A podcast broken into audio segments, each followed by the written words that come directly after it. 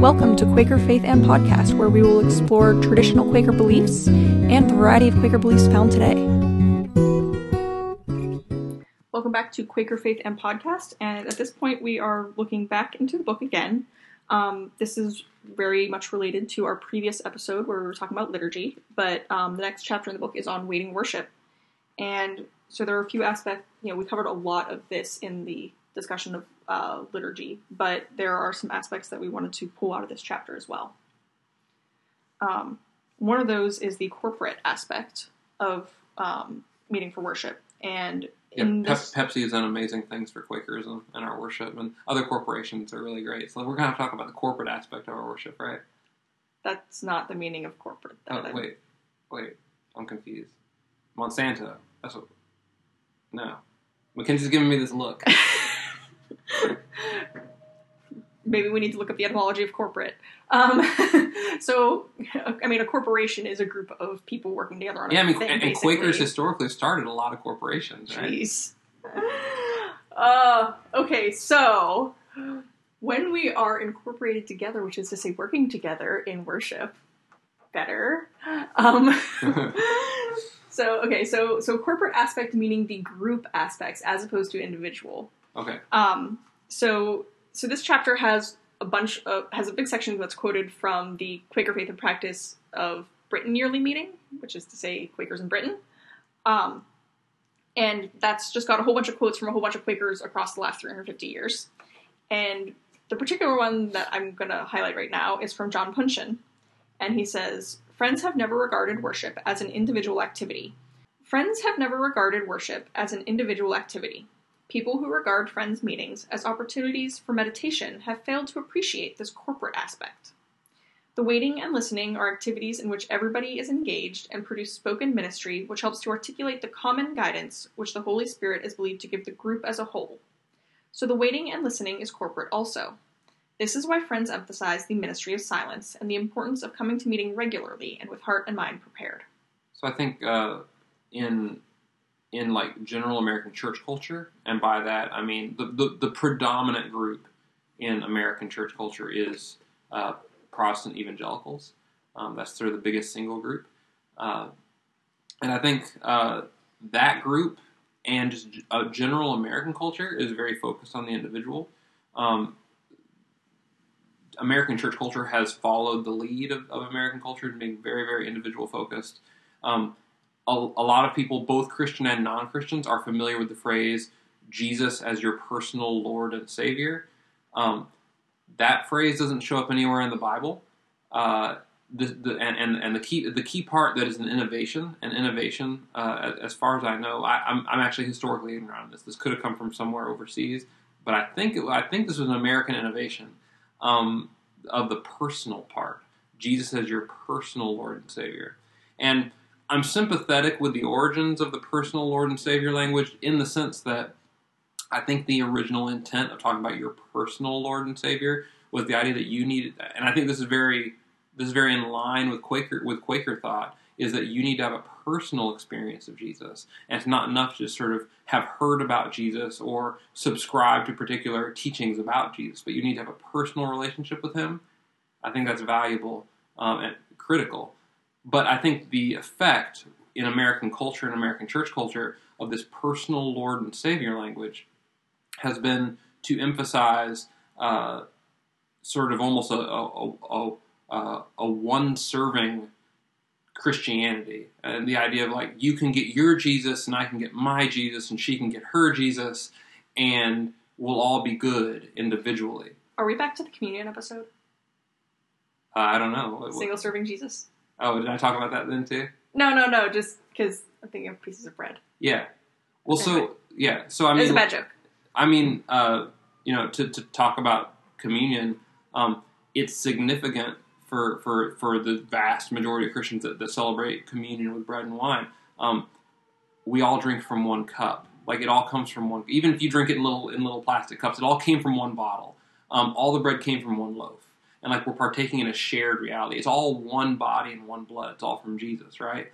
But the risk in a lot of American Christianity, and just in Amer- American culture in general, but in American Christianity, there's a risk of uh, getting into a mentality that our spirituality is profoundly personal and therefore not really relevant. First of all, not really relevant to our relationships and to our society. Um, and, and, and finally uh, becomes so otherworldly that it can't impact anything. And so I think what John what John Punshon was expressing here in this quote that Mackenzie read is this idea that when we gather together in our meetings for worship, um, we are not simply coming like it is not. And I'm not dogging on yoga. I think yoga is great, but it is not a yoga studio where we are primarily coming for like our own personal enrichment. And the that, benches would be really in the way.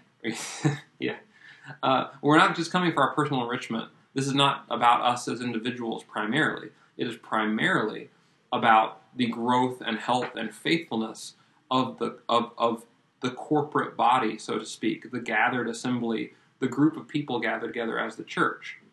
The primary unit of the church is the community, and individuals make it up. Rather than in American culture, the primary unit being the individual, and institutions being built out of the actions of those individuals. Mackenzie, uh, have you, in your experience in, in, in, your meetings or in other meetings, um, seen individualism in conflict with the corporate sense that Quakers strive to? Okay, yes, I would I would say that there's a lot that there's definitely individualism found um, in Quakerism at least today, and that I feel like um, you know we talk a lot about community, but there's community it has has sort of two it's sort of that two edged sword kind of thing, right? So um, when you're in a community, uh, you you've got to trust each other, right? And there's there's a fear, I think, for a lot of people um, of the vulnerability and the openness required in order to have that trust. Um, people don't, you know, they want privacy, and privacy, I feel, is very much tied up with individualism.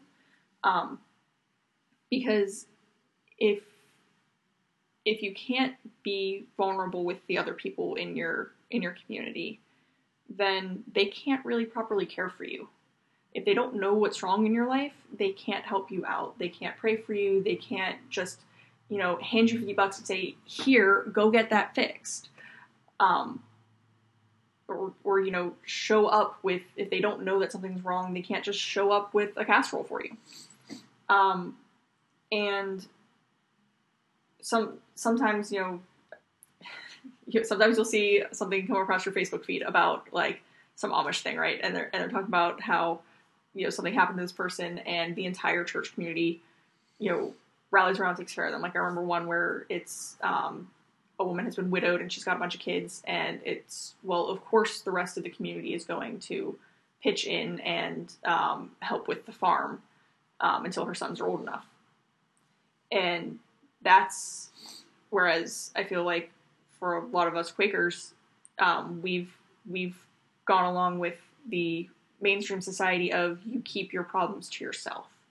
And so if you're having difficulties often nobody else in your community is going to know it and therefore won't be able to give you the help that they would like to otherwise.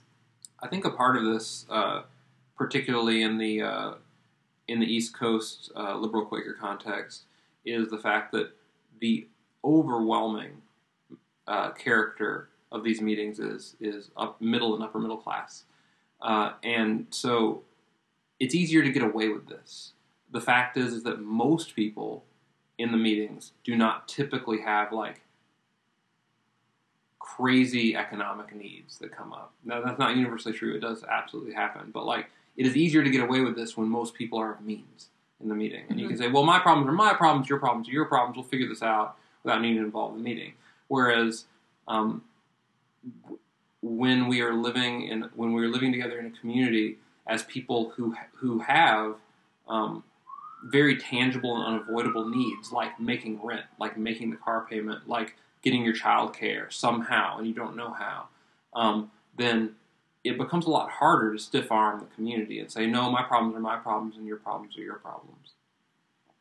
That's fair.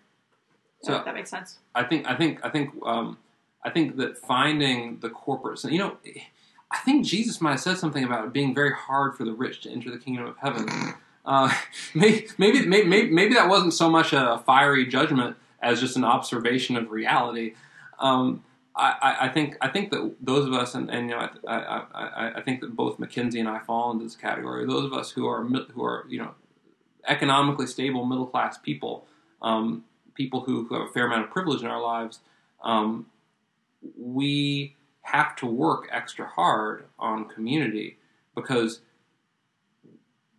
we are able to get away with not engaging in community. And it's not that there aren't consequences for us for not engaging in community. Um, America is a very wealthy society, and we're one, we're one of the most unhappy societies um, in many ways, in many measures.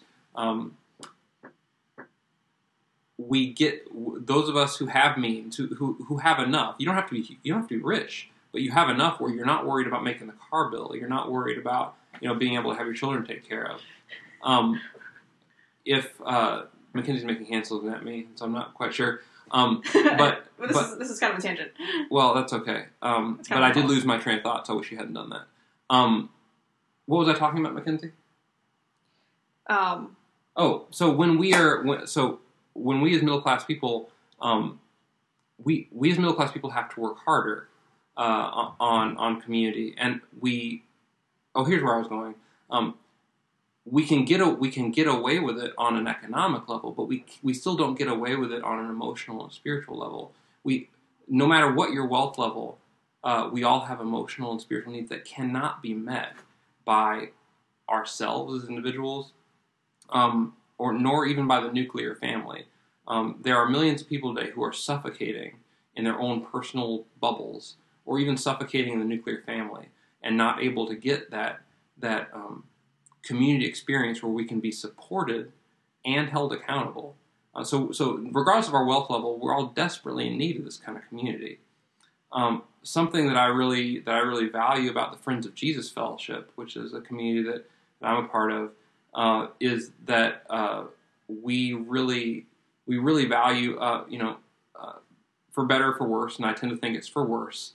Um, we are still at this point a mostly middle class community, um, but I think that we we are really committed to doing the work that middle class people have to do of building community, which is making ourselves vulnerable to one another and being tr- much more transparent than, than normal American society would expect about our families and our finances and our struggles and various aspects of our lives so that we can know how we need to help one another. And we do financially support one another. We do logistically support one another. We we extend help to one another when we need it, and we we try not to hide that from one another. So I think that um, as you know, we this this conversation started out about corporate worship, but I think you can't separate worship out from just the day to day life of the community. And for us to be united as a community, we have to be vulnerable to one another and be willing not only to help other people in the community, but to be the recipients of help. And on that note, there's the individualism also shows up in the um, the the way we think about what we do or don't believe and then there's also the whole whether believe means uh, intellectually I agree with this concept versus trusting in in someone or something. Um, but for you know for, for liberal Quakerism, at least the you know I'm involved in, um, there isn't really so much in the way of shared belief. Um, there's also not really a whole lot of talking about what we believe. Um, and I feel that the not talking about it is to the detriment. Um, because it's sort of, well, I believe my thing, you believe your thing, we don't need to discuss it. And that seems really odd for a faith community. Um, and I, I, think it would be healthy for us to talk more about it more. And hello, we have a podcast for that now. Um, We're doing our part. How about you? um, and you know, I, I would how I'll, I'll, give a shout out to um, Sam Barnett Cormack, who um, I know is a non-theist friend who has been blogging um, because he believes that we really do need to talk about theology more with each other, even if we're not. The fact that we don't necessarily agree about you know everything theologically is not a reason for us to keep our mouths shut. It's much more healthier if we are discussing. that's how that's how you keep the community aspect. and I think on sort of on the flip side of that, um, I think uh, in a liberal Quaker context, there's a lot of onus put on the individual um, to to speak their minds and to express their conception of theology and of reality. Um, but I think on the flip side of that, um, to look at it from a corporate perspective, there is a responsibility of the community to articulate what it is we are about uh, and what it is we believe. I mean, think think about um, think about a, a any other organization, a corporation, a nonprofit, whatever it might be, that had no mission statement, uh, that had no partic- vision statement. no vision statement, no particular purpose uh, that they showed up for, but they showed up because, well, we really like this group of people, and we like coming to the office every day, and it's really it's really neat to like we have coffee together when we're on break from whatever we, it is we happen to be doing. Um, that is not going to be a successful organization. and that's that's something that so I I'm the one that does um, the social media for my meeting and um, built our website, and so I now on Facebook um, spend a fair bit of time in this group that's called Church Communicators or Church Communications. It's um, other people who do that kind of thing for their meetings and churches, and um, oh, and there's a Quaker counterpart that's Quaker Communications and Outreach. Just you know, in case that's relevant to you. Um, and We, we might we might include a link in the show notes. yeah, I can do that. Um, and it's really interesting seeing people from these other churches talking about like, well, they're like, you know, trying to figure out how how can we announce this or how do we decide what we should or shouldn't announce at the end of worship or should or shouldn't include in the bulletin or on the website, etc. And the question that always comes back is how does it tie to your mission? And as I keep seeing this over and over, I'm like, you know, it occurs to me that I don't think my meeting has a mission statement. I know my yearly meeting does. It's about three pages long. That's also not very helpful. no, it's not. And so, um, and like I read this book called Simple Church, which was very uh, interesting. It was talking about how having having a spiritual formation process for your meeting or church, and and tying that into your mission and everything. And I'm going, okay, I, I see, I see how there's a value in that, Mhm. and that this, you know, acting corporately really really matters and and is important not just for figure like it's important for figuring out what we're going to do and it's important for telling others who we are and what we value Yeah. And I, I, really like what you said about building it into structures. It's something that Friends of Jesus is working on right now, where um, we are we are- we're establishing gifts gifts based teams that focus on like the gifts and callings of the different people, and join us together in teams where we can actually support one another and work on that. So there's like an intrinsic mission statement to each of these small groups that Friends of Jesus is, is forming right mm-hmm. now. So I, I think looking for ways to structurally build in that corporate sense and as, as as much as we as Americans love to be able to do our own thing, really releasing that to some extent within the church and saying, you know what, I want to do our thing, and I want to figure out what our thing is and what we are doing together, and how and you know how God is leading us as a community, not just how God is leading me as an individual. And that's to bring that sort of back to sort of traditional Quakerism. That was a really major theme. That's that's been a really major theme in traditional Quakerism for a very long time uh, this sense of corporate accountability and discernment. Um, uh, you know, this this sort of thing happened all sorts of times, but um, I remember reading about a case of a minister pretty early on in the Quaker movement who uh, was feeling was feeling like God was leading him to go and preach doom and gloom to this city, um, and you know, basically preach God's judgment on this city uh, in England, and he discussed it with some of the more, you know wise and seasoned members of his meeting, who, who were I think probably designated as elders. And when they heard what he was planning on doing, or thought he felt called to do, uh, their response was was not altogether approving. Uh, they they uh, counseled with him and uh, asked him, or more likely commanded him, to uh, to wait on uh, the thing that he planned to do and to give it more time to be sure that God's will was actually in it. Um, and his response to them was, uh, "I'm willing. I'm willing to wait if you're willing to bear the burden." Uh, and what when he said "bear the burden," he was making a scriptural reference to Moses, who Moses, when he was feeling really stressed out with being sort of the, the only spiritual guide and inter, and, and and intermediary between God and, and the Hebrew people, um, God put the Holy Spirit on uh, a group of elders who would help uh, Moses bear the burden of leadership and bear the burden of the responsibility for leading Israel.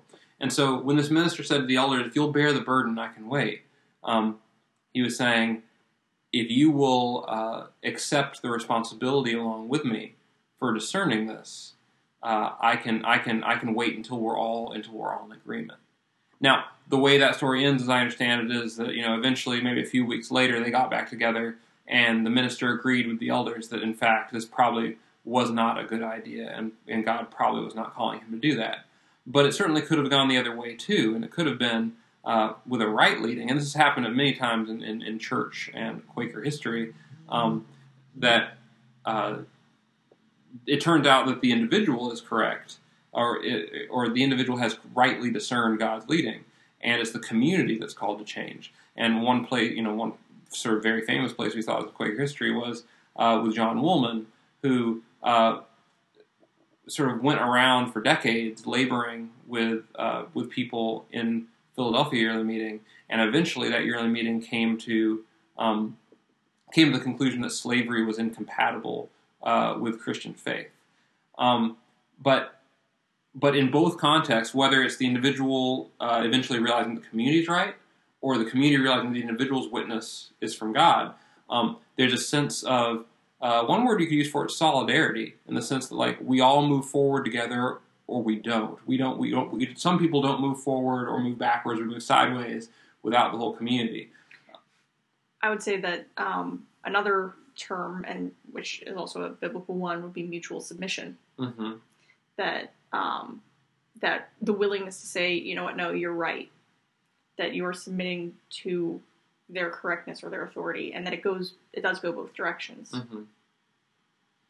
Yeah, so I, I, think I think that that, that sense of mutual submission, um, yeah, which is so uncomfortable for us as individuals to Americans, is at the heart of uh, the traditional Quaker understanding of worship, of worship, and as our life as a church as being cor- primarily primarily corporate uh, rather than primarily individual. Making me think of um, there's a book called Essays on the Quaker Vision of Gospel Order by Lloyd Lee Wilson, who is a Quaker in North Carolina. Um, and it's just making me think of some of the things that are in there he talks about um, covenant community and that really ties into what you're just saying. Mm-hmm. Yes, again, it's not something that comes naturally to any of us, especially in our culture. Uh, but uh, throughout the Bible, uh, there, there's there's an emphasis over and over again on God's relationship with first with Israel and then with the church as being a relationship with a with a community and with uh, with a nation, so to speak, with a, with a large community of people, uh, rather than primarily with individuals. You can find us on the web at QuakerPodcast.org, as Quaker Podcast on Twitter, Facebook, or Patreon, and on iTunes.